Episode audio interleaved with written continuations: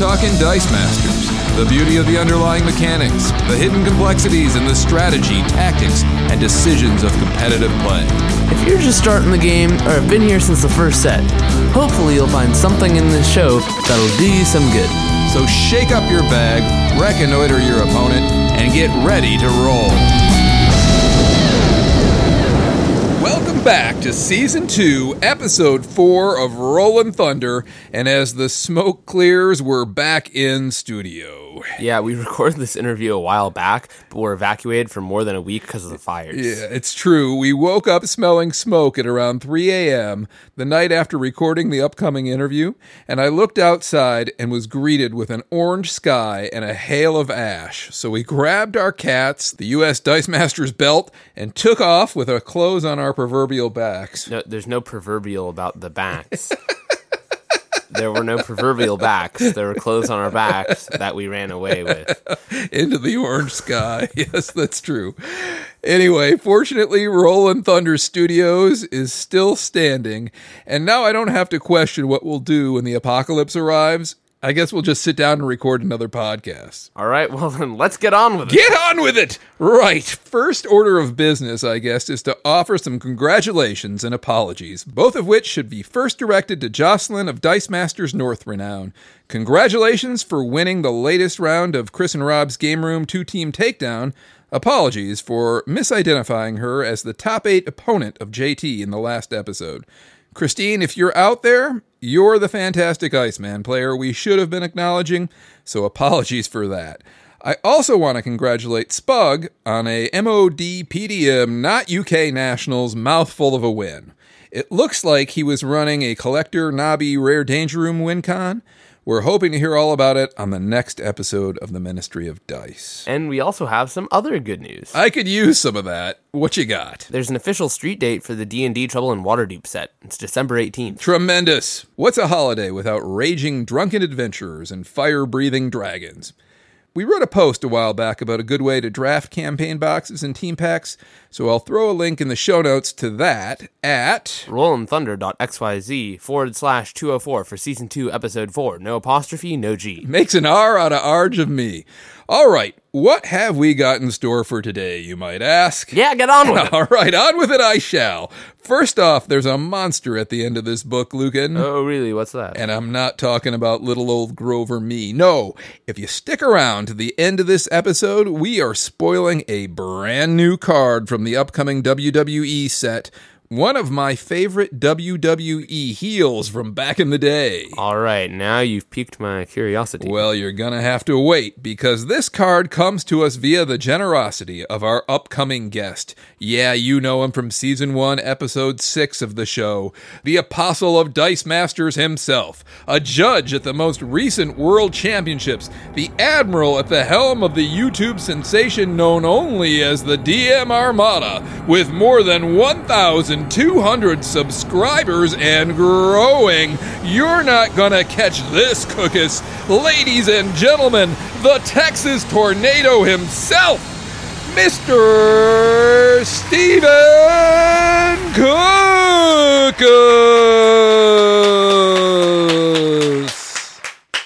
What's up? Thanks for having me. That was a much better intro than the first time. It's We've done this like- twice, everybody. By the way, this was the second one because it wasn't recording the first time, and that was so good. I'm so glad we did this a second time. It's well still, we're, we're, done. we're still gonna probably cut that all out and then just put in like the full thing. You know how we do like the full thing for all the all the people with all their achievements. Oh, please don't leave that in. Leave all of that in. That was gold.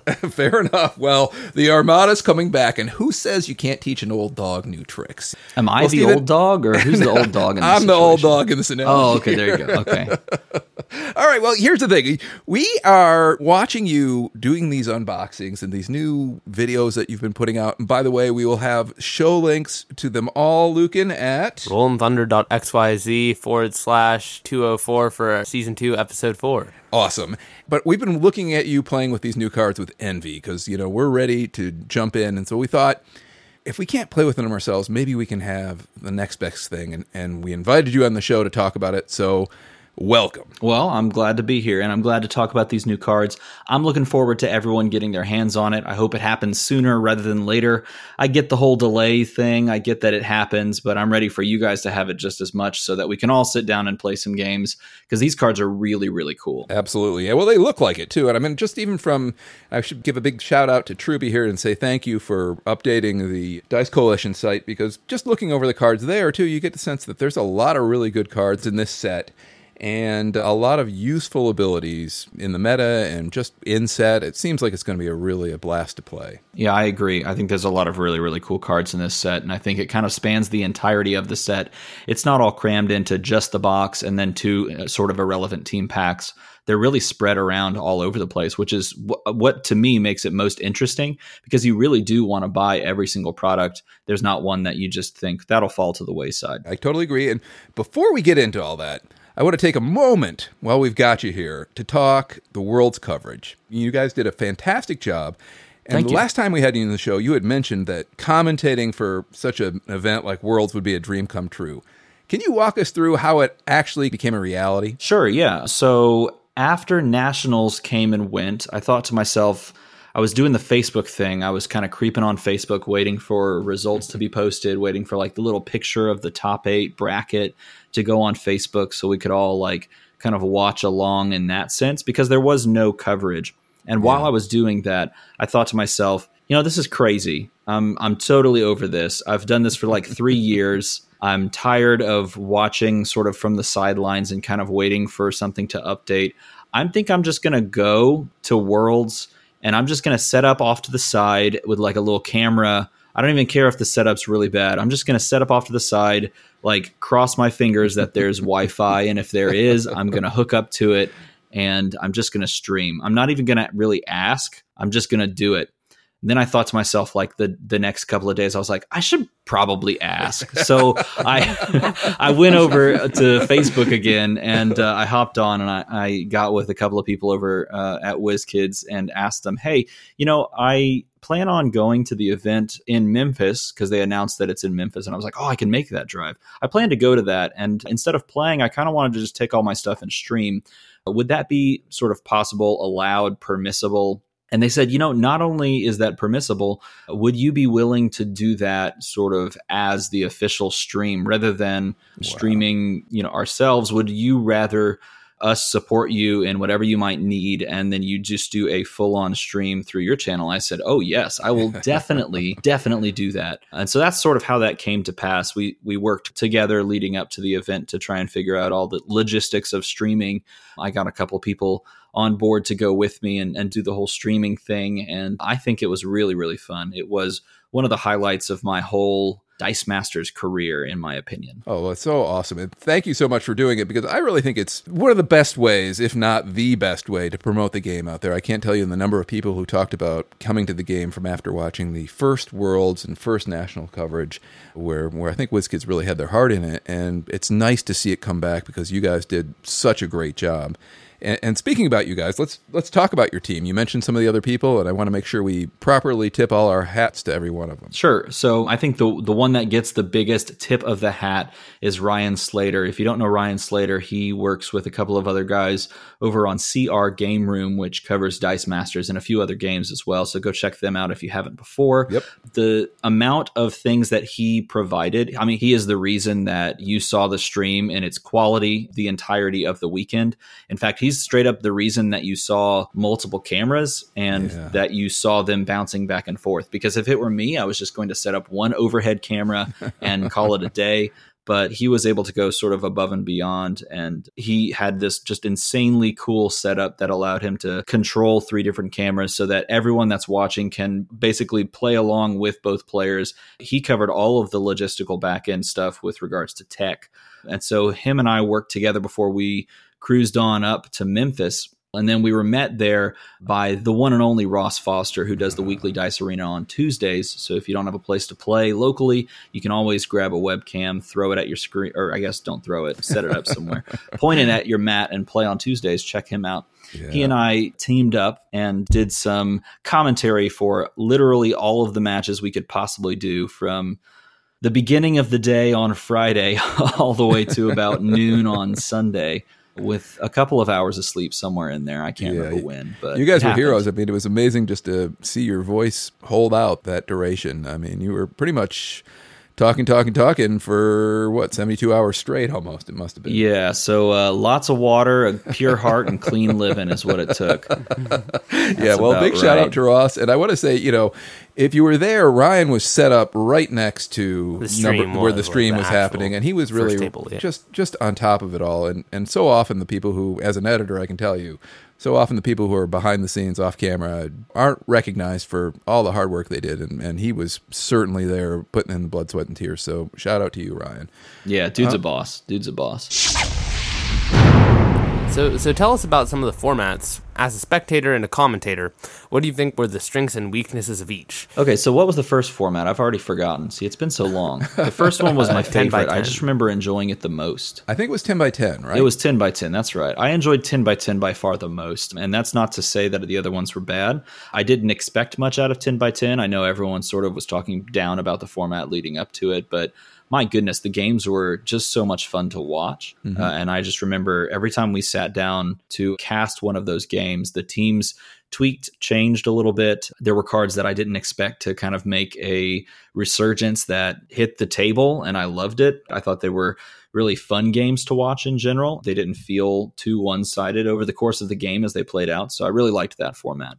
Global Escalation was pretty interesting. We had that tournament right after on Friday, Mhm. and that one was fine. It was a it was a fun tournament. I'm not as big a fan of Global Escalation, but I think there was less toxic stuff that uh, made its way onto the stream. And of course, because I was sort of stuck to the stream, I only really got to see the games that were there on the stream. So the ones that I saw, I enjoyed watching a lot more than I expected to, which I, I don't know if that says something about the the format or if it says something about my own personal tastes.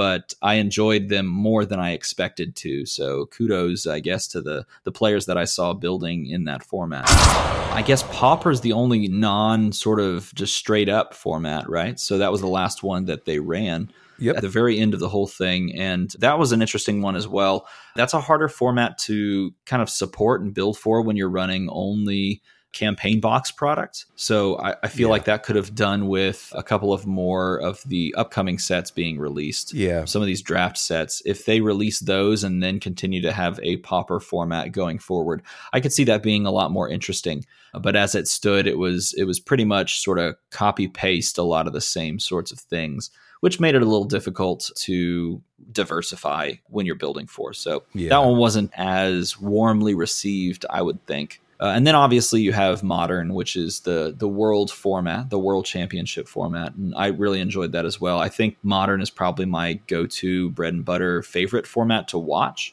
just Yeah. because I prefer formats that give you a constriction, and a modern constriction to me is way more interesting than anything that's unlimited like golden age i'm not just i'm just not crazy about i don't know i like things that sort of have their time in the sun and then move on for new things to get in the way and that's Yep. why I think I enjoy modern the most. So I think I enjoyed that one right up there along with Tintin. I just want to reiterate that we have links to all of these things in the show notes. So if you want to go back and watch them, you can just go to rollinthunder.xyz Forward slash 204 for season two, episode four, no apostrophe, no G. But just in terms of not leaving anyone behind, I just want to go over the basics of what the formats themselves are so that if people want to try them out at their own FLGS, they can. 10 by 10, Lucan was what? It's when you have 10 cards, including basic actions, all 10 have to be from different sets, and promos count as their own sets, and each team pack counts as its own set, separate from like the campaign box that it was shipped with, And it's modern. and it is also only modern, yes. Global Escalation. Stephen, can you hit us up with that one? Yeah, so Global Escalation is a golden age format, meaning you can play any card from any set since the beginning of Dice Masters, except you can't play cards from top finishing teams like first or second place teams from major tournaments. And I'm just going to leave it at that because there are a couple of other really weird constrictions with Yeah. regards to this tournament versus that tournament. So they they basically disallow cards that were on those teams that did not have globals. So uh, if there was a card on that team that did have a global, then that card is still in play. You could still build with it, but any card that was on that winning team that did not have a global is gone. Right. So there's still a lot of broken cards in that. Some of the complaints about that format in particular. And then uh, Pauper was kind of like, like Little Cup was back in the day. but but Indeed, more yeah. restricted than Little Cup even itself, right? Pauper is essentially you can only play with common cards, so cards with a common rarity. But unfortunately, you can't play with any of the uh, common rarity cards from Campaign Box because they're literally all common. So Right. really, only from the the modern sets, but none of them being campaign boxes. So I think it left what Batman, Tomb, Thor, X Men, Guardians, and Yeah. then it, they gave you some extra basic actions that you could pick from. So that's where they went with that one. Well, interesting. It sounds like a flurry of Dice Masters was played and a lot of fun was had. As a spectator, did you have any really memorable moments watching? Any kind of overall observations that, that have stuck with you over the weeks? Yeah, I liked the very first game that we showed for World Swiss rounds. The mm-hmm. one that showed, I think it was Jordo playing his fish team. Right. And I like to see basically it go off on turn four. It was really interesting to watch. Just, well, that's how the game goes and that's how the team is supposed to work. And Right. look, there it is. And then I really enjoyed watching sort of the opposite happen in the very finals of the whole thing of the World Championships. Similar fish team being run by Laurier. So Laurier's fish team going up against Ben, where Ben basically just got 35 masks every turn and then said, no, thank you, please, and thank you with Static Field Right. to set up a burn win condition. Yep. That really shows you how this game can be so much about matchups, you know? Yep. Yeah, I agree. It seems like a lot doing all this and judging on top of it. Where it seems like both of them are more than full time jobs in some ways. Oh, You it know, was it- yeah, it was definitely a lot. So it was it was judging, it was commentating, it was uh, prizing, it was uh, firing drafts. It was we were working hard. I'll tell you that. You for sure. Maybe yeah. Maybe next time around we can figure out a way to kind of lighten the load, so to speak. you know? yeah, more people would be good too, wouldn't it? More personnel Yeah. would be great. Yeah. Speaking of your awesome videos that they could see right now if they wanted to go on the web, and including these videos of worlds, where could they find them if they wanted to go to YouTube? Oh, sure. You just go to youtube.com slash DMArmada. That's D M A R M A D A. And no apostrophe, no G. No apostrophe, no G, no hyphens or spaces. and uh, this is the anti catch the cookus. Uh, Someone's going to catch cook- it. Come on. Someone's got to do it. so uh, go ahead and go there and subscribe, everybody, because they're fantastic. Now, now that that's done and over, let's talk spoilers. Let's do it. So, before we get into talking about the new D&D set, let's go over two things that always throw people playing D&D. Experience and gear. And When does a person get experience? And every time we start a new D and D set, it always comes up. People get confused about experience. Can you remind our listeners when and how it happens? Sure. Okay. So you're going to gain experience all the time for all of. No, wait, that's not it. Um, you're going to gain experience on your opponent's. T- no, that's not it either. Oh man, it's so hard to remember. end of turn. It's such a weird. No, I'm just kidding. All right. So here's how. so this is how experience works. It's a little funky and it can be kind of strange when you first see it, but it kind of makes sense when you think of it thematically. So the way experience works, or a character with experience, the keyword works, is first you get them out in the field. So they're active when things are about to occur. Second of all, once they're in the field, it is your turn.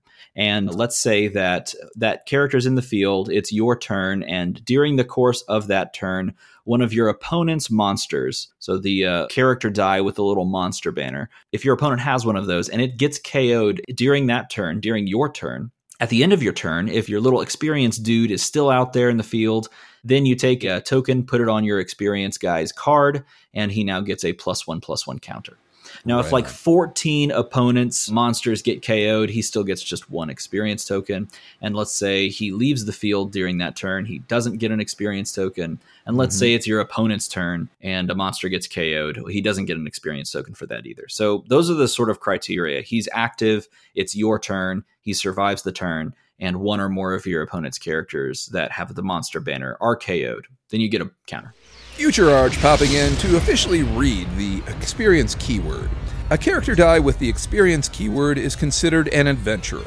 At the end of your turn, if you KO'd at least one opposing monster during your turn, all adventurers who are active during the KO and remain active at the end of turn gain one experience token on their card.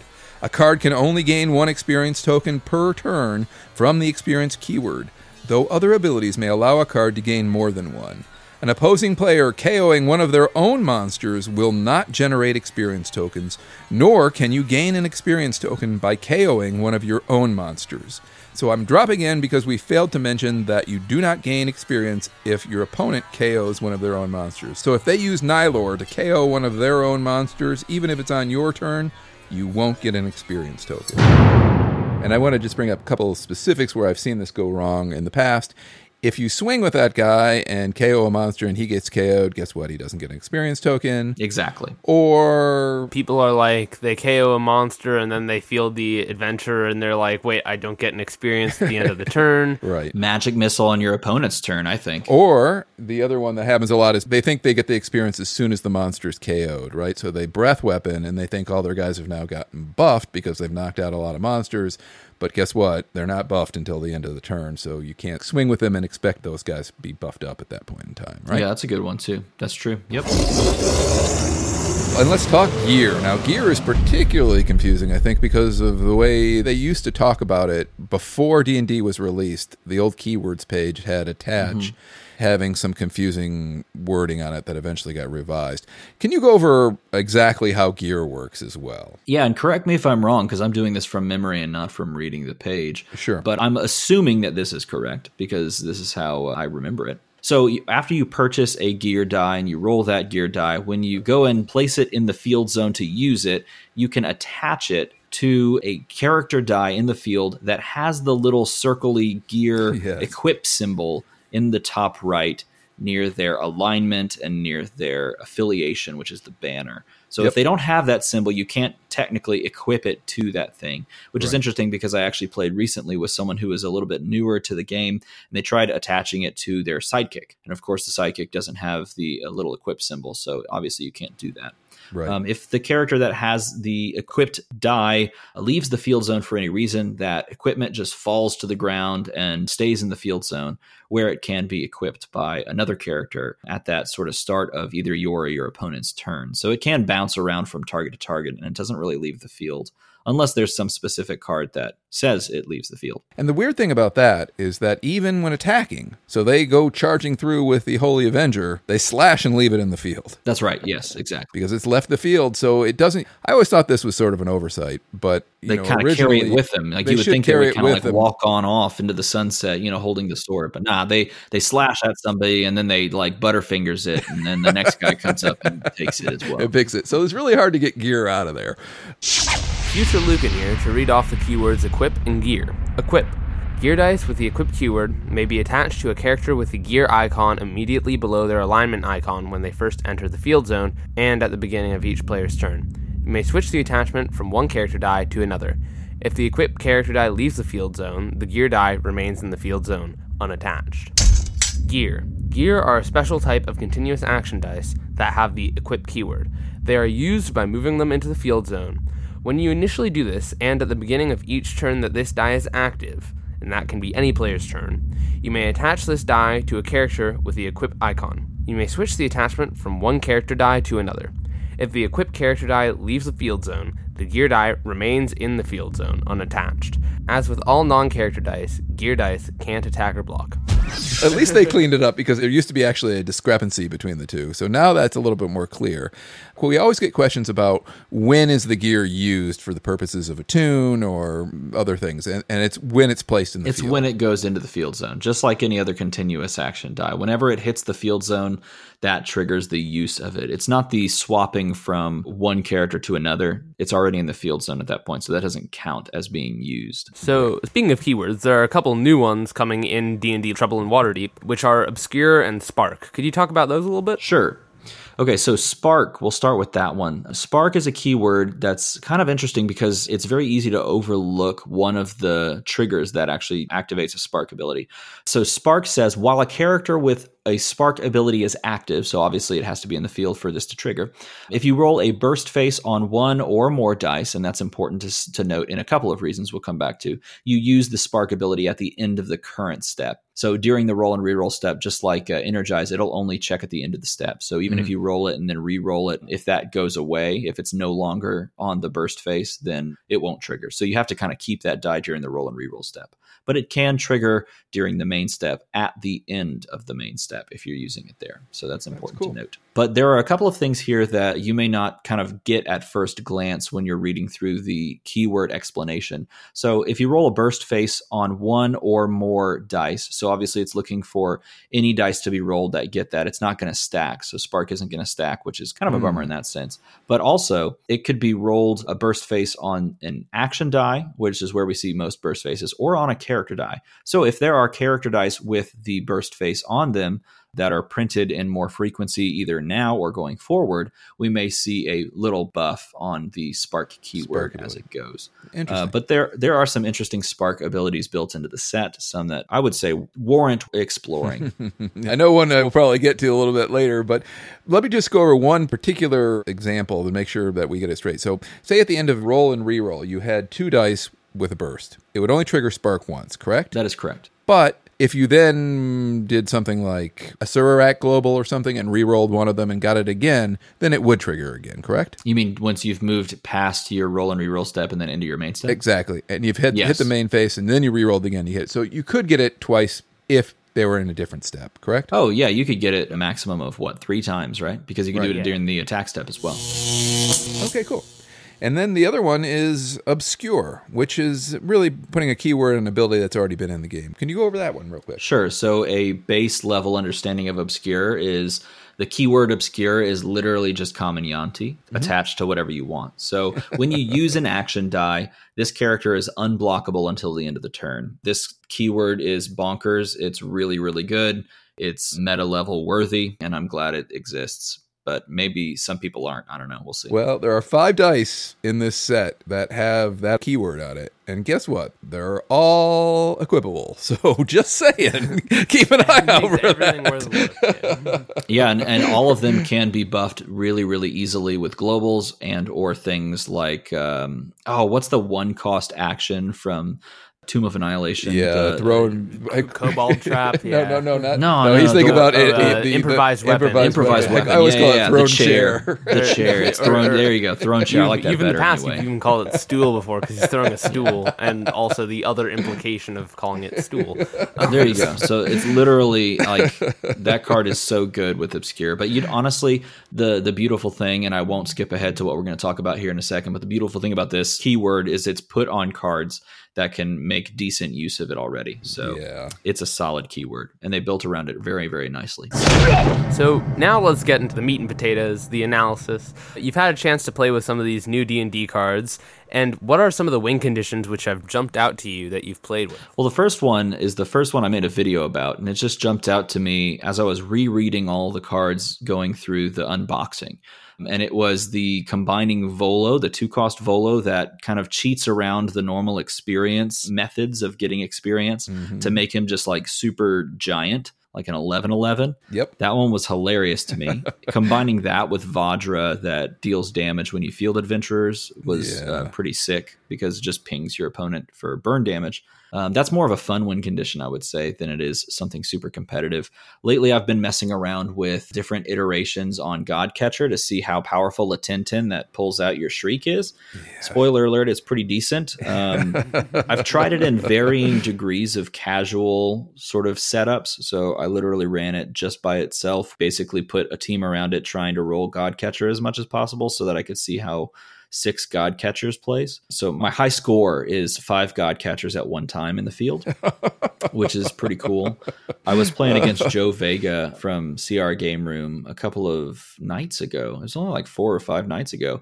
And he was playing his, I think, Worlds corrupt team, the one that he brought to Worlds. Right. They finished uh, top what top eight? Do you finish top eight? No, top sixteen. Top sixteen for sure. Top I think he finished top sixteen with, yeah. and I had just this like weird janky version of of over crushing god catchers, and I had I think I had five out, and there was a moment where towards the end of the game, I had the opportunity to roll my sixth God catcher and set a new high score, and I missed it by a roll, which was depressing because if I picked it up, I actually beat the top 16 worlds team, but Right. ended up dropping that game.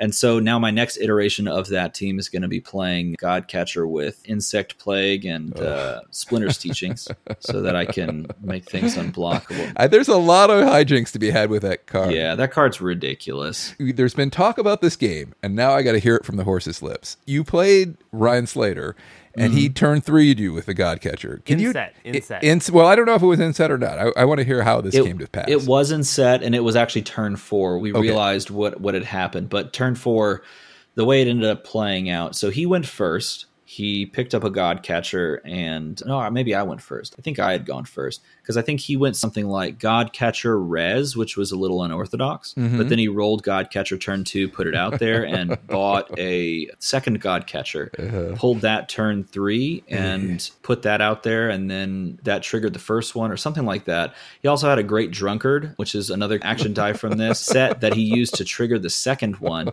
And in about the span of those two turns, like turn two, turn three, he set up two god catchers, rolled two bolts, used the essentially what is the magic missile global, but it's really the Right. wand global to remove my two sidekicks from the field. And then pushed two god catchers for exact lethal on turn four.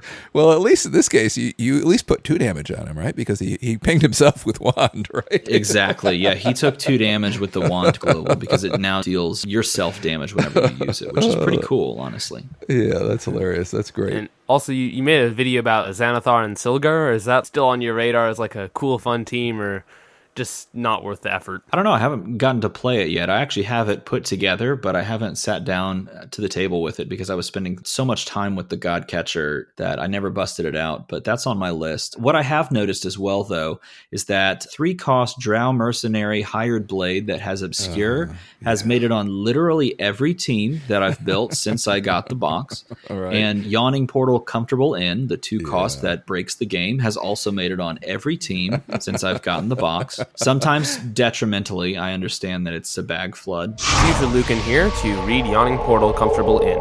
Two cost bolt action. Your character dice are free to field this turn. Until end of turn, each time you field a character die, reduce the purchase cost of your dice by one to a minimum of one. Dice you purchase this turn are added to your bag. There have actually been times where if my opponent brings like a prep global and I bring create food and water or also another prep global, you mm-hmm. can actually manage your bag perfectly with like six dice rotation kind of a thing with double mm. yawning portal. And so you can play a yawning portal, fill your bag with four things, one of them being a yawning portal, to play the yawning portal next turn and fill your bag with one thing after prepping and manage this weird like cycling loop of yawning portals and exact dice Interesting. which is incredibly fun when you can manage your bag in a brand new way. So Yeah, yet so- another reason why this set's super interesting. So you're kind of doing like a alternate instead of like doing five and one, you're loading up, and then two turns later, you're kind of refilling and doing again. Is that the idea here? Or- Exactly. Yeah. Mm-hmm. So you're using the first turn. It's like a weird two turn bag cycle where you use the first turn with Yawning Portal to set up the second turn because you're buying exact four dice or five dice and prepping one. Ah, Um, like one it. of those being Yawning Portal. So you do it again the next turn and then you cycle the bag. It's it's really strange and it takes a lot of flexibility Right. to like okay this is the moment where I have to buy stuff with this. This is the moment where I have to cycle it then buy stuff. Right. So it's a lot of thinking around the problem, but it's it's sort of amazing to have it all land and realize that oh, I literally have God Catcher, God Catcher, Yawning Portal, and some other action die as my four draw.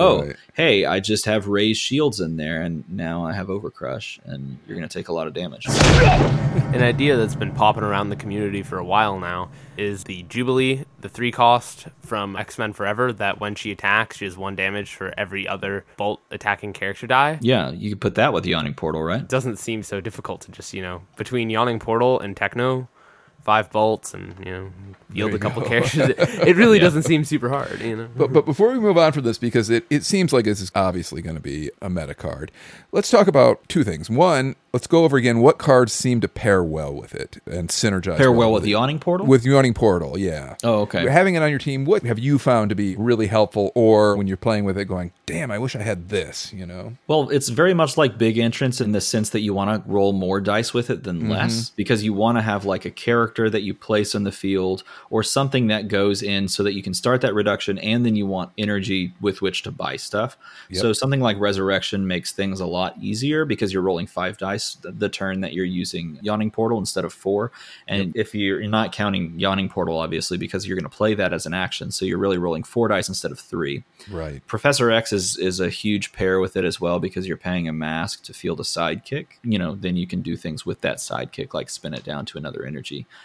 But Right. even just fielding that sidekick makes the comfortable inn yawning portal reduce the purchase cost of your stuff, which is nice. But if you don't have Billy Club or something to spend down, then you've lost another energy for buying. So you've kind of got to keep an eye on both things, right? Well, if you think about it that way, sure. But if you field a sidekick, you're reducing all of your stuff by the purchase cost of one. So Right. if you had like I don't know a bunch of two costs, now you're reducing those to one. You could possibly buy two dice instead of one as you had before, right? With that two energy. Right. Let me ask you this though. Now, with big entrance, it seems that it always favored working with small teams. Like two costs were just Sure. loved big entrance, but bigger than that, it started to lose its effectiveness.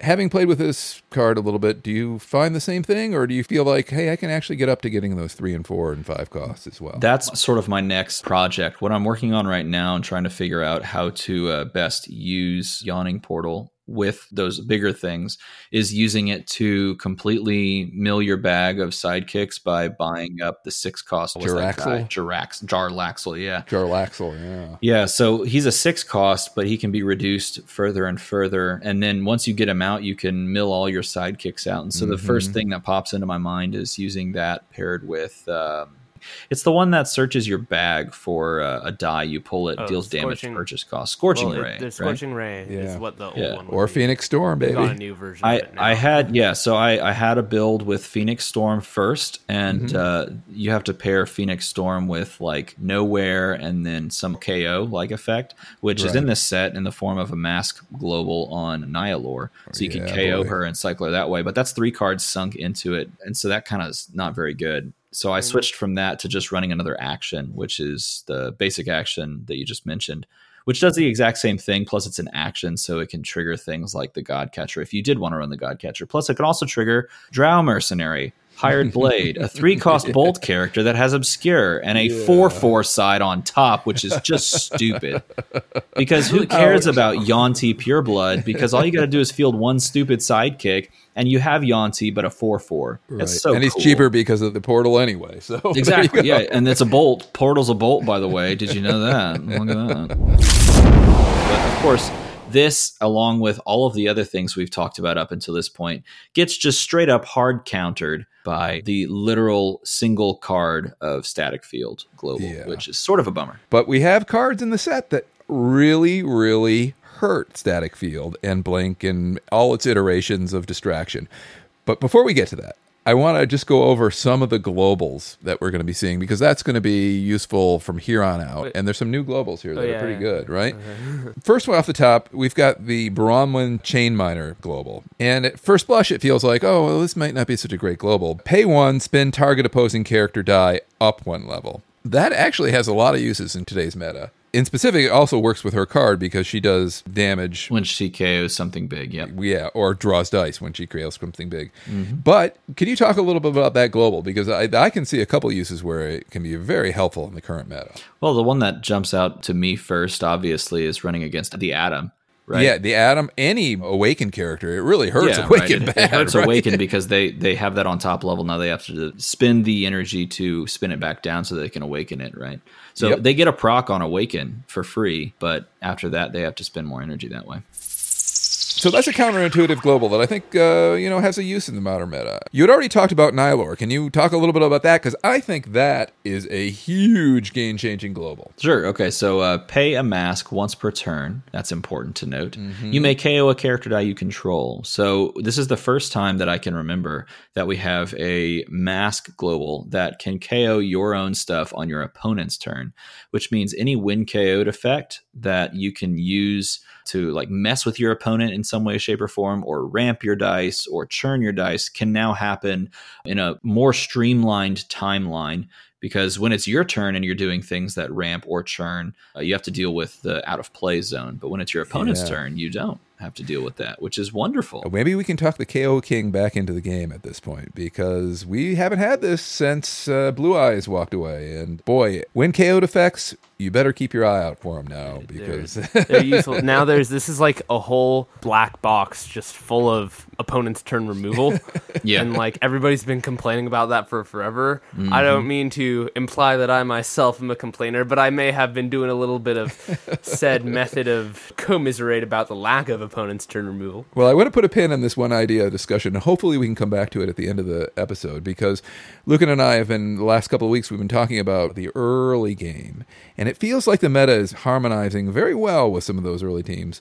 And I'm thinking, you know, this this global in particular brings back that old feeling of Solomon Grundy from back in the day, and, and maybe we can talk about that a little bit later in the show. So let's go on to the next global here. Look, um, what do you got? Yeah, so there's the, the the intellect devourer, which you have in the past actually called the most powerful global in the game. It says once per turn, you may spin one of your sidekick character dice to an energy face and into your reserve pool. So why do you, you think like, it's so talk powerful? a little bit about that? Why do you think that's more powerful than like Clayface or something else? Can you just like explain your rationale? Okay, so in this game, we roll dice and we get messed up if we roll the wrong energy type or the wrong mm-hmm. anything. So like the, literally the game's variance is built on what you draw out of your bag and then what face it rolls on. This is a way for you early game to almost always, if you have a sidekick, guarantee exactly what you'd want outside of mm-hmm. like weird corner case scenarios. Uh, this is a way for you to make all of those globals you you mentioned, like Clayface, a lot better because yeah. now if you miss, now I can just make a sidekick whatever I want. Literally anything that I want that's an energy face yeah. that's not a sidekick. I need can just mask? spin it to that. Need a mask? You have a mask. need a fist? You need a fist. Need a yep. bolt? Shut up. You don't need bolts. You don't need bolts at all. Stop using magic missile on me. I don't need that. Stop it. Need a shield? Yeah, you want to prep a die? Okay, you can have that. Yep. The the game is predicated on you making or missing rolls and choosing when the right time to gamble and go for that thing or calculate your probabilities out. And this is a global that takes those sort of calculations and probabilities and says, now you don't actually have to do that math. Don't worry about it. Just pay nothing and spin that sidekick you rolled like five turns ago to whatever you want. And it's so powerful. It's it's but like at the same time it's it's not anything new. You know, we've had energy fixers in the game since Green Arrow and the Flash. I mean, I get that this one you can like turn it to any energy face, which is kind of like, oh my god, wow, that's like that's a lot. But at the same time, yeah, but that's like the point. Super yeah. powerful. No, no, no, no, no, no, You're totally know, off base. No, that's the point. Global if you wanted to fix to a bolt, then you put the one there on. But if you wanted to fix to a bolt, but you also want to run like a shield global, now you have to go, okay, do I run the shield global? Does it have a spot on this team when I wanted to fix to this bolt? Do I have to find another card that has sort of a similar effect for that global because I can't really fix for shields? Oh, no, never mind. I'm just going to take that bolt global off. Forget Mjolnir. I'm just going to slap this on. And I can fix to literally anything that I want. So this yeah. is infinitely better than the one card slot or two card slot that you would give up for something that's slightly slower in one of those. It's so useful for everybody though, you know? Like absolutely everybody benefits from this card, you know? Well, sure, but that's the same with bolts and stuff like that. You're likely just being able to fix an energy always provides a benefit to your opponent. Like I'll always be able to uh, you bring me a, sh- a shield fixer, I'll always fix to a shield because you probably bought resurrection as well. That's why you wanted the shield fixer. You probably mm-hmm. brought that. So then I can fix to a shield and resurrect. You probably bringing a fixer because you wanted to fix to some sort of a global that you can use. Uh, the only other sort of corner case is that you're fixing to an energy type that you have. And in that case, then yeah, I don't necessarily have the same team as you. So if I fix to a bolt, I don't have access to all these bolt characters that you're purchasing. But you know what?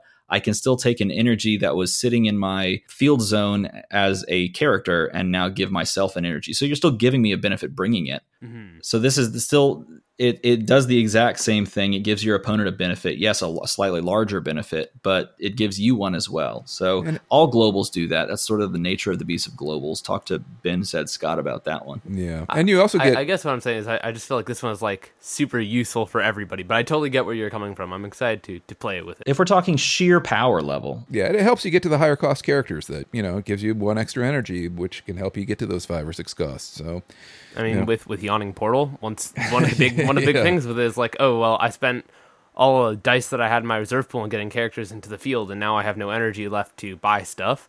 Well, with this, you can take one of those characters and turn it back into energy. Yeah. Well, yeah. Pay the mask from your reserve pool to field a sidekick to reduce everything by one with Yawning Portal. Then spin it to literally anything you want because I have mm-hmm. diversified this like random adventurers team with a bunch of different energy types because all of these adventurers are pretty good, but they're different. So now I'm going to spin this one to a shield so that I can buy that guy, but I already had two bolts, so I can buy those two as well. So you like you can diversify what you want to purchase, and that's what's just uh, insane about it. So there you go. There's a card that pairs really well with Yawning Portal, right? I mean, there's a billion of those. they're all so good. right, right. Okay, well, we've got another one in here. We've got um, Xanathar, uh, the Paranoid Tyrant, the six cost one. We've got a pay one once per turn turn, one generic. You can prep an NPC from your use pile. So kind of like the Counter Strike Global. Exactly like the Counter Strike Global. Yep. And then on the old Cloak of Elvenkind, one of the new basic action cards, it says Equip. When you use it, equipped character dice gain Infiltrate. When you equip it to an equipable character, that character die gains Infiltrate. If that character die's card has Infiltrate already, instead it gains Increase the damage dealt by this die's Infiltrate ability by one. And it has a global. Pay double mask once per turn. Target character die cannot block until end of turn. Sure. So it's a double mask incarnation of the old relentless. Once yeah. per turn as well, and yeah. it's a once yeah. per turn limit, so it's not in, anywhere near the power level of that. You well, look at it and you go, "Whoa, that's scary," but no, it's a once per turn. So before we get on, there was some discussion on Facebook about Volo's text being ambiguous.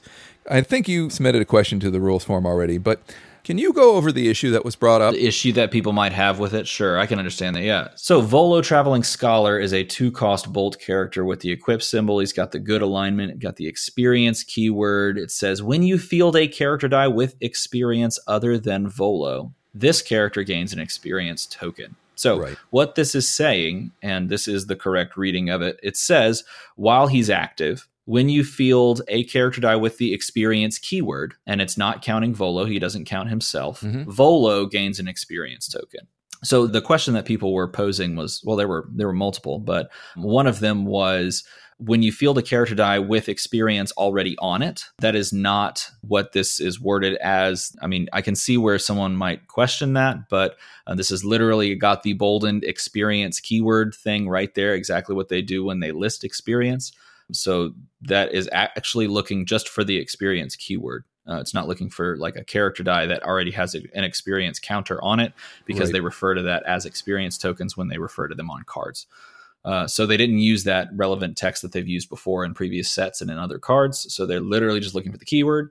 Um, and then it says this character gains an experience token. This character is referring to Volo if it wasn't referring to Volo, if it wanted you to put an experience token on the character it fielded, it would say that character gains an experience token. But instead, it's self referential in the sense that it says this character, they probably should have used just Volo gains an experience yeah. token, but there's some weird sort of things that happen if you do that too. So, it, I mean, the, the, way it's worded, it's it's straightforward. And uh, yes, it can be a little strange looking, but it works. Yeah, I, I, agree that it is slightly ambiguous, but I, I, agree with your interpretation of it, especially because, well, there's a couple of reasons. One, Jimmy seemed to talk about it that way from playtesting, so I'm assuming that behind the scenes they were thinking of it that way. And then two, there's another character in the set called Durnan, Retired Adventurer, and he has, while he's active, your adventurers gain an experience token when they are fielded seeing as they already have that in the set and that character, it seems like Volo would be a different thing. That's just my right. feeling on it. You know? Right. Yep, I agree. Okay, after that little detour, we've got a couple more globals to discuss.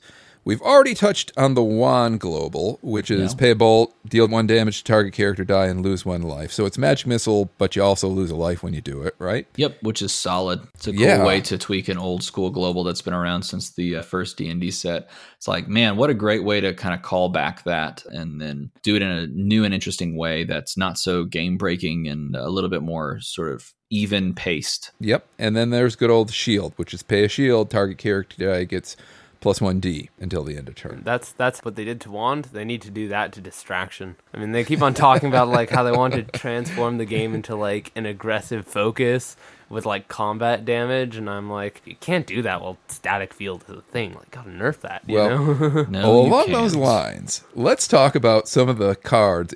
Five new favorite cards from D and D because I know there's one that Lucan's been eyeing that will put them a big time hurt on distraction. But Stephen, I'd like to hear your favorite new cards. Ooh, can we can we hear your five first? okay, Oh, well, you, Uh, I, I I'm gonna I put can- you on the spot. are you going to put me on the spot? Okay, Yes. well here's what here's what I like. Kind of stream of consciousness now because I've got Magic Missile on the mind right now and Wand because we just talked about it. Okay. So a lot of people have been talking about Manshoon Clone Wizard. He's the one where you, when you use a basic action, you deal one damage to all opposing character dice. Yep. But I really like the Manshoon rekindling the Zentara. Right. Because if you pair that with Magic Missile, when you use a global, when you use Magic Missile in this case, you deal one damage to target opposing character die, and then with Manshoon, you deal another damage. So it's killer removal. You pair that with some bolts and you're just clearing the field. Or you pair it with that and plus a pump. You're clearing the field, you're pumping. I- I- It gets nasty really, really quick. I think it's a real great board control card. Yeah, I was looking at that in Golden Age with like a vicious struggle and the like Luke Cage global. That seemed kind of Yeah. interesting to me. Stuff like that. Yeah, it's just take globals and magnify them, basically. What else? What else? Uh, well, I was, of course, Yawning Portal for sure. Godcatcher are definitely in there, but let's talk about some other ones that I think are really good that people haven't talked a lot about. I think that Doppelgangers, both of them, there's two of them that I really like. The Thought Reader for Inset, he's going to get gigantic. Basically, he gets an experience token whenever an opposing adventurer gets an experience token. So, say, you know, they kill a bunch of monsters and you've got three adventurers across the board who get experience tokens. Guess what? Doppelganger's just gotten three experience tokens. So, he can get really big really fast. Yep, that's a cool one. Yeah, and then out of set, you got the Doppelganger Monstrosity, who's kind of a lot like um, Mystique. Mystique, thank you, but with better stats and one cheaper. And he's just gonna, speaking of monster, he's gonna get monstrous really fast out of set. So I, I like him a bunch. And then I want to throw one to Luke in here, and it's the Istrid Horn, right? right, yeah, there's there's is- a couple of Istrid Horns. All the Istrid Horns are good, but there's one that he particularly loves. Okay, uh, well, the Istrid Horn Moneylender, when she's fielded, you choose a global ability, and that global ability is on freeze until the end of the turn. Yep. There are probably many great uses for this, but I'm tunnel visioned on just use it.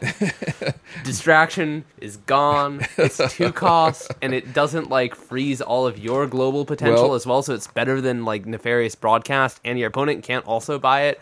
And it also has like four attack on its level three face, which is pretty cool. There's so much good about it, and there's not really any bad about it. Like, well, it doesn't doesn't never going to trigger on your opponent's turn. So if you're trying to play defensive at any point, or if there's a team that's faster than you, the only bad side to playing this is that you don't have access to it on your opponent's turn, like you would a, a global speed thing like um, a Blackbird. You know, But on the collector team, very interesting, right? sure you could run it on collector. Yeah, definitely. Yeah. I don't it, think uh, I don't think anyone's ever run collector though. Right?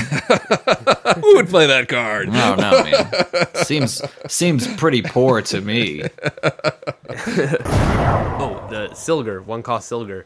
Yep. I mean, I know obviously he works well with Xanathar, but one cost shield character with cheap fielding cost. Mm-hmm. I've been tossing around various ways for a long time. I've been doing this, but like my newest attempt at this is a, a team that uses Insect Plague with Transfer Power, Kal-El, and Wonder Woman, who stops your opponent from targeting your people with globals, so that you can just go full fledged on them and they can't try to like spend shields to counter what you're trying to do with like one shield when you have to spend three.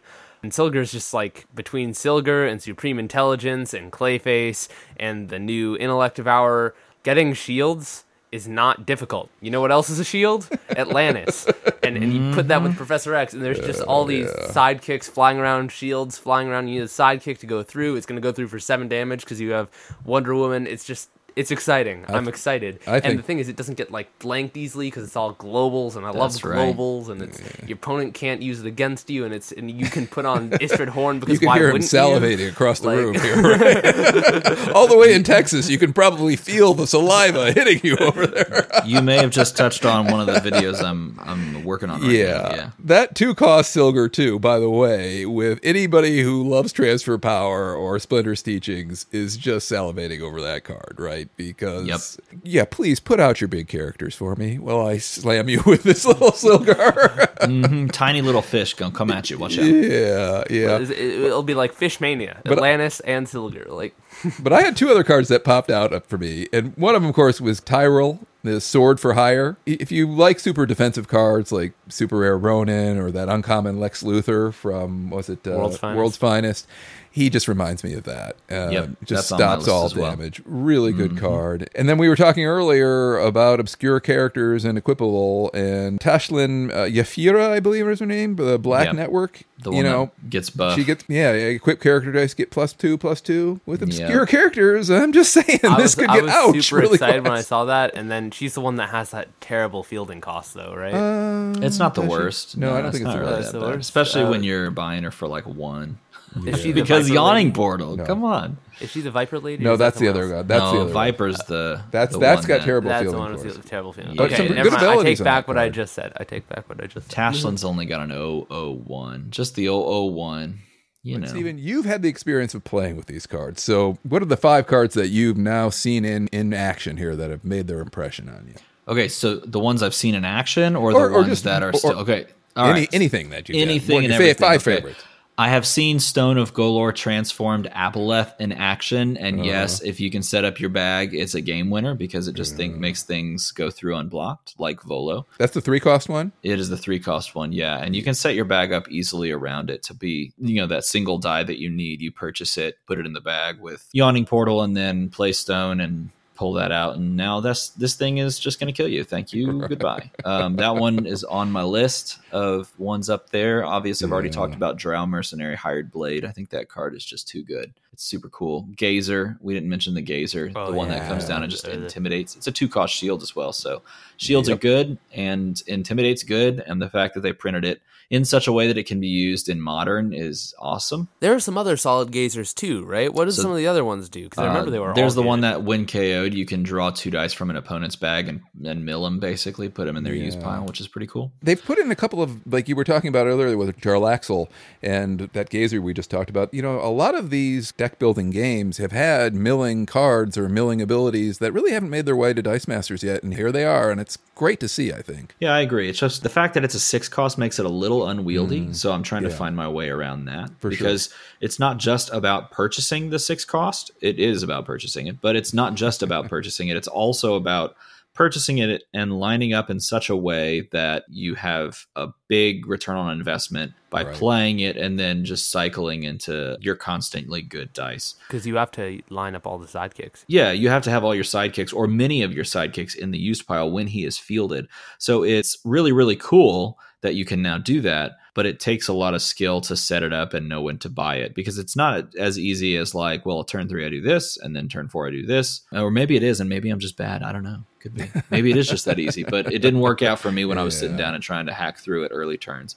Has to be one of those more mid game plays because you still need your dice to purchase at that point. Right. So you can't rush him like you used to rush like Hulk, where you would just try to get him out as soon as possible and like blow your opponent up. Yeah, he's not Genzo that way because you end up hurting yourself more than you That's hurt right. your opponent. That's right. So uh, other things that pop out to me, the Kuo-toa, that's a two cost fist character that's got swarm and obscure. It's like I don't care if I roll him on character face or if I roll him on energy face because if I roll him on character face, I just play an action alongside of him and he goes through unblocked anyway. It's a two cost swarmer back in the game, and he's got a one one one one one two one one two two. So you got to pay for him wherever you roll him, which that's the downside, right? Right. But Obscure is pretty powerful. Obscure is pretty cool, man. You mentioned Right. Tyrell already, the sword for hire. I like that one a lot. I'm really into Shield as an action. Just playing Yeah. it is really cool. I like that. Yeah, it seems one. like the shield could be really helpful. There's a lot of characters, especially with Obscure, who've got big butts, who are begging for the Kal-El or uh, Bizarro Global, right? With Obscure. And that shield global could be very, very helpful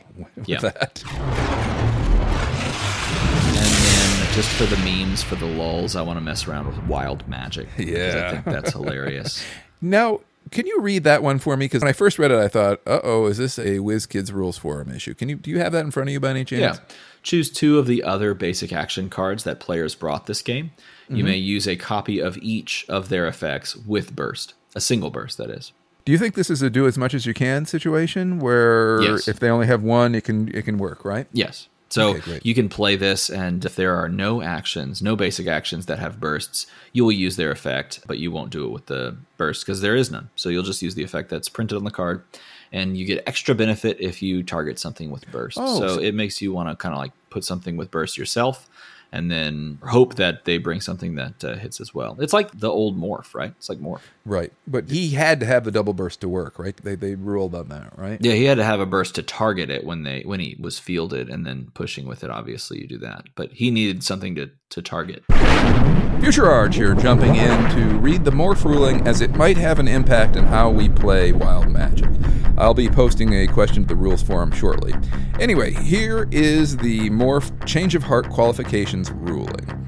The question was originally posted by Cynical Puppy. Morph Change of Heart states Winfield would choose a basic action card. When Morph attacks, use the double burst version of its effects. Cynical Puppy had a couple of questions, but the most important one was if the chosen back has no double burst effects, does Morph still use the basic effect? And their answer was if the chosen basic action card has no double burst effect, nothing happens when Morph attacks. If the chosen basic action card does have a double burst effect, Morph's when attacks ability works as if you had rolled the double burst side of the relevant basic action die. So I'm not sure if the wild magic basic action will work if the other basic actions don't have a single burst effect. I'm putting a question into the rules forum as we speak.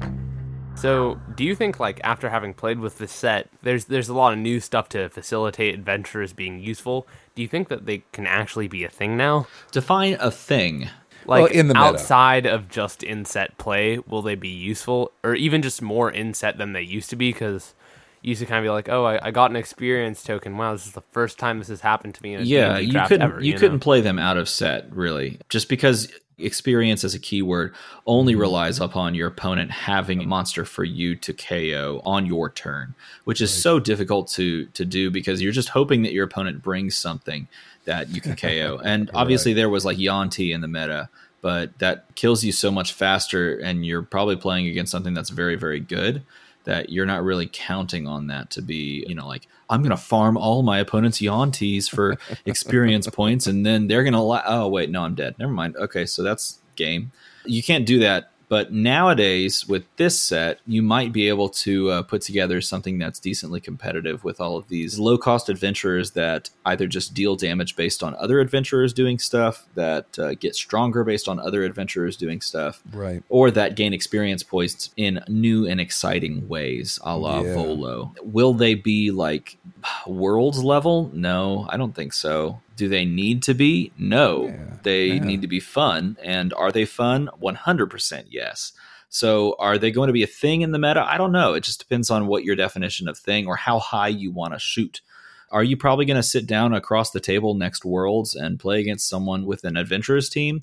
Uh, it depends on what else comes out next year and when these Right. other sets drop. But more likely than not, probably not. Not to say that it doesn't have sort of the reach there, because there are the burst win conditions of like fielding all your adventurers and getting to deal free damage in Vadra and things like that. That's you might see a few, but I don't think you're going to sit down to a, a game where like money is on the line and it's like ah they've busted out their six adventurer team foiled again. No, I don't think I don't feel going to like it's too far of a shot though to say that you'll sit down across from like an adventure too a lot of the times because a lot of these adventures are like they're, they're solid cards. Oh no, I definitely Oh, agree. yeah. Like you, you may sit down across the table with uh, uh, what is the the X Men Forever character that uh, Sage? That's the one that makes things your non psychic characters harder to field, right?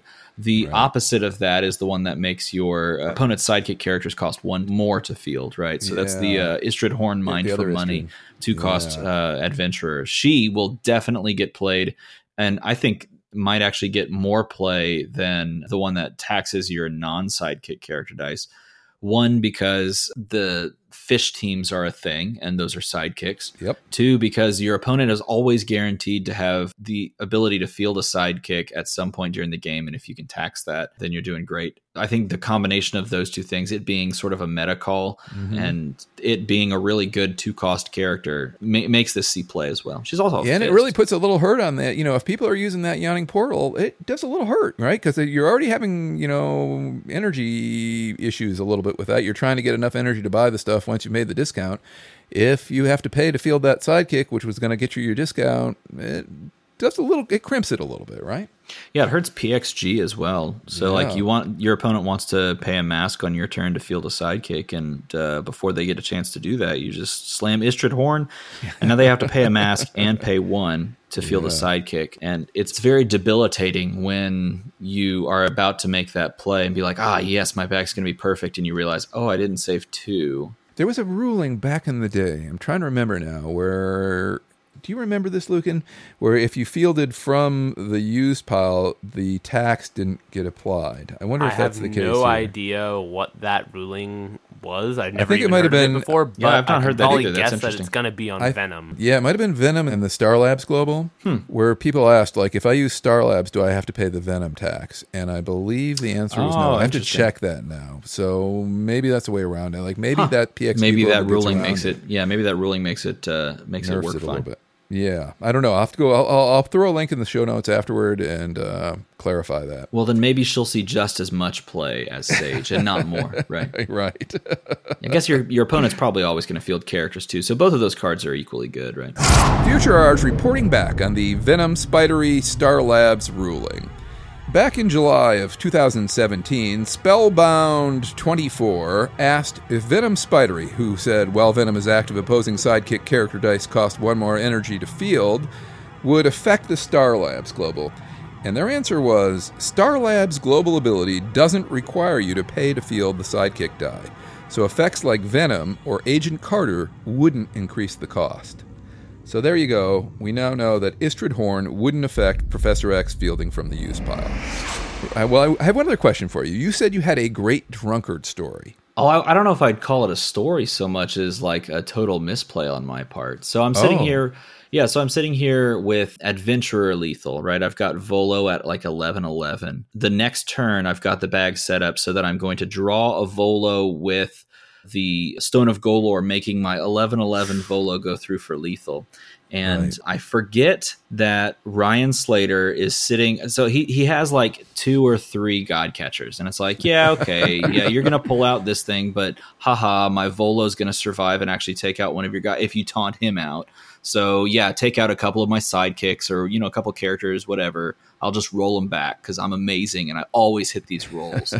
and so while he's going like on his turn, I'm like, okay, well, yeah, you feel your sidekick. Well, I'm going to pay the wand global, take one damage, KO your sidekick. You just field. He's like, okay, that's fine. Both of these great drunkards trigger, and I just have two six sixes. Oh.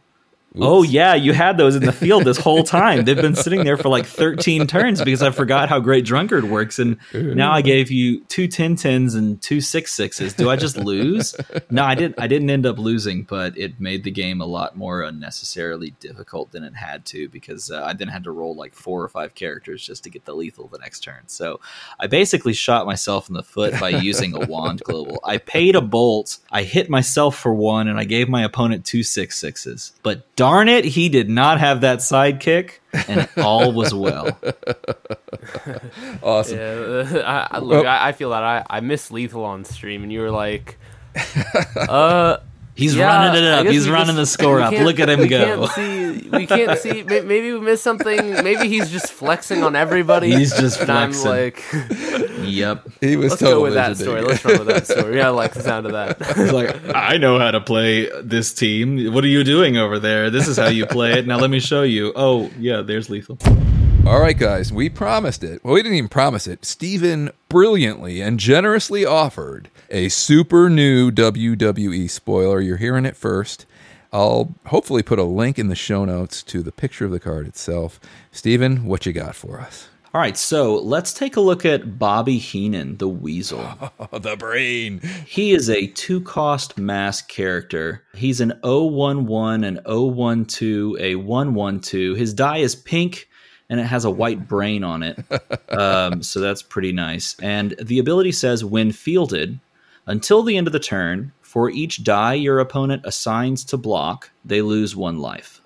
Per Bobby Heenan die fielded this turn. Awesome. Oh wow. Awesome. the brain at work. I love it. So essentially, just put this on like a low drop, aggressive combat damage team. Field two of them, and then if your opponent is trying to like block your wide board, they're just going to mm-hmm. start taking two, four, six, eight, ten. You know, they could kill themselves OTK style with the amount of blockers they must assign, which is pretty awesome. Yeah, and it seems like that's going to work really well with that new tag out global. Tag out, you mean the keyword? The keyword, yeah. I mean, sorry. It seems like that's going to work really well with the tag keyword. out global. There is a global too. There is a global which gives something tag out. We don't know what it is, but Jimmy has said there is a global that does that. Right. So, so tag out global and the keyword. Can you remind us what the tag out keyword is and how it might work with this new Heenan card? I think that's pretty cool. So tag out is a keyword new to this set that says after blockers are declared, you can prep this die, the die with tag out, from the field zone. So it goes to prep to give target character die. And in this set, they're calling character dice superstar dice. So it gives mm-hmm. target superstar die plus two plus two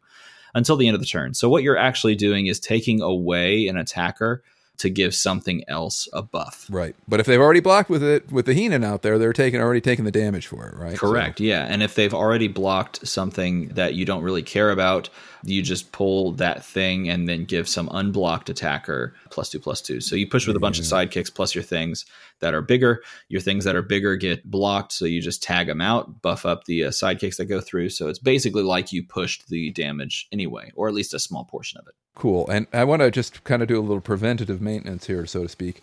So, Superstar in this case is going to count like Monster did in Yu Gi Oh!, where all active character dice are considered superstars, correct? This this is correct. Okay, great. So, that just to answer that question before we even get down that path. And let's talk uh, just overall meta now. You know, any thoughts uh, like just about how the meta might be shifting? I mean, it feels to me between D and D and this new WWE stuff that we are moving back towards a very combat damage meta. Do you agree, or what's what's your take on that? I hope so, but I'm not buying it until I see it. That's Right. just generally how I feel about it. People keep saying it. I kind of said it, but the more I think about it, the more I think, yeah, there's still really, really powerful wind conditions that just deal burn damage, and they Sure. deal it in awkward timings for people to play around. So you're going to have to still sell out to stop that, or you know, play it as well, or we're going to have to cross our fingers that new and exciting wind conditions come along that don't necessarily involve burn damage because burn damage is just so strong in dice mm-hmm. masters when you can sort of skip the whole attacker and blocker step and just Yeah. kill your opponent in the main before passing priority which is just bonkers You know, it feels even worse when you kill your opponent on the opposing priority. Like they're like, Does that I'm feel worse? And I'm going to kill you. Yeah, Maybe it feels that worse because it's your turn and you get killed. on yeah, your there's turn. no, there's That nothing worse terrible. when you see Oh, the guy it. frothing. I see, I, you know that moment where the poor, poor person's on the other side of the board, and you're just waiting, and they're getting, they're all lining it up to kill you with lethal, and then they pass priority, and you kill them. it's worse for out of it. them i mean definitely worse worse, for for them. them, right it's not not I feel necessarily bad worse about doing you, that is it? myself. anyway, so Stephen, I don't know if you had a chance to listen to our Hall of Fame episode, but you were the person who nominated said person, and that was the great, illustrious David Walsh. the illustrious, David Walsh. illustrious i love it So you're one for one so far in terms of nomination and induction. I'm wondering if you want to take a chance at two for two.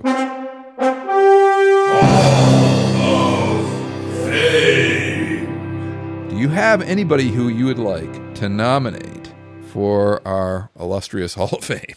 so my nomination will go into a pool yeah Exactly. Now selected you could. by who Well, it's just whoever has like the most votes at the end of the season gets oh, inducted. gotcha. But if they all have even, we get to, with our infinite hubris, decide who actually gets to. We'll go, break a and that's what tie at happened the end. Last season. But there are already people who are kind of floating around in the pool have already got a nomination. So you could add to their nominations or you could pick somebody entirely new. All right, so my nomination is sort of along the lines of the David Walsh nomination. I'm, I'm nominating a Texan, which is mm-hmm. pretty cool. I'm nominating someone that I watched in those same sorts of tournaments that was hugely influential to who I sort of became as a player, that sort of thing. I'm going to, alongside of David Walsh, I'm also going to nominate Kelly Davies, who was sort of his playing partner um, They always were playing in the uh, final round in the finals. I was always watching the two of them play back and forth. I just, Mhm. I so much enjoyed those matches and watching the two of them not just play at such a high level against each other, but also play with such an enjoyment of the game, with such a joy with each other. You could tell this is not just a game that is like a thinking man's chess, you know, where everyone's like sweating and trying to make the right move. But the two of them watching them play, they're playing at such a high level, but they're also like laughing, joking, having a good time that uh, I think they both deserve a spot because for me, they were hugely influential for me, showing me that the game was super cool and high level, but also it had such a great community. I think uh, Yeah. Kelly's a great example of exactly that. Someone that plays really, really high level, but also has uh, great personality and has fun playing. has a spirit of fun. That's fantastic. It's great to hear when, when Walsh was talking about when he was coming up, the generosity of Kelly was really clear because Kelly apparently started before Walsh and really was totally happy to help coach him and teach him the ropes. And I think that that spirit of generosity should be saluted as well. So that's a great nomination. Thank you. No problem. All right. Well, Lucan, I think we've come to uh, again the sad moment where we have to say slanga full. And uh, Stephen, once again, here's your last chance. Do you have anything else you want to throw out there? Here's your chance to plug your site, etc., and uh, and do Oh. it with gusto. Oh, geez, I'm so bad at plugging my site. I hate plugging myself.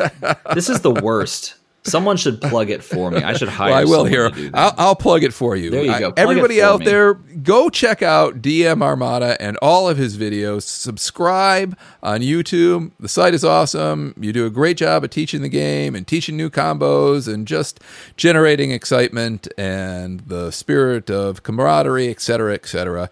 Go do it. Also, make sure that you hit the bell icon next to the subscribe button because that way you'll get notified every time a new video gets posted. Oh, There dude, you see, go. I, I always forget to say even that. I forgot that's a thing. Hit the bell button, everybody. Hit the bell, the bell Get notifications. Come on, get notified. All right, Stephen. Anything else you'd like to, Oh, to add before we sign off for tonight? This is also um, the moment where I'd like to announce that Lucan O'Neill is going to be uh, working alongside of me as my PR guy. He's going to always say, "Hit the bell."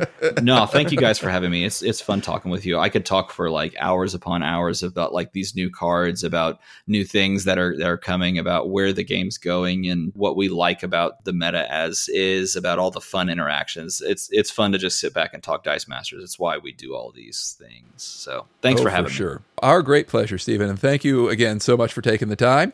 And I hope and pray that you'll come back and join us again in the near future. You've always got a spot here. Well, you keep inviting me, and I'll keep showing up to this channel. Fair enough. My galore, Lucan Rinyamijerish. Wiggleslegia. How about Steven's generosity there? Bobby Heenan used to crack me up back in the day. That card kind of reminds me of the old super rare lantern battery from War of Light, but now it's on legs. Yeah, and it's only when fielded though, but because of that, it does stack so that it could get really nasty really quickly. Yeah, for sure. It's going to resurrect the old debate about costs versus consequences with force blocks and things of that ilk. Let's try to put up a post about this card in the next couple of days. What do you say? Not like we have anything else to do, right? Yeah, vacuuming ash can wait. Who needs lungs? Get on with it. All right, shall we hit it and quit? Let's hit it and quit. All right, we got another big name headed your way next time. So until then, Narlagajia Dalao. Gonieri Gogyalat.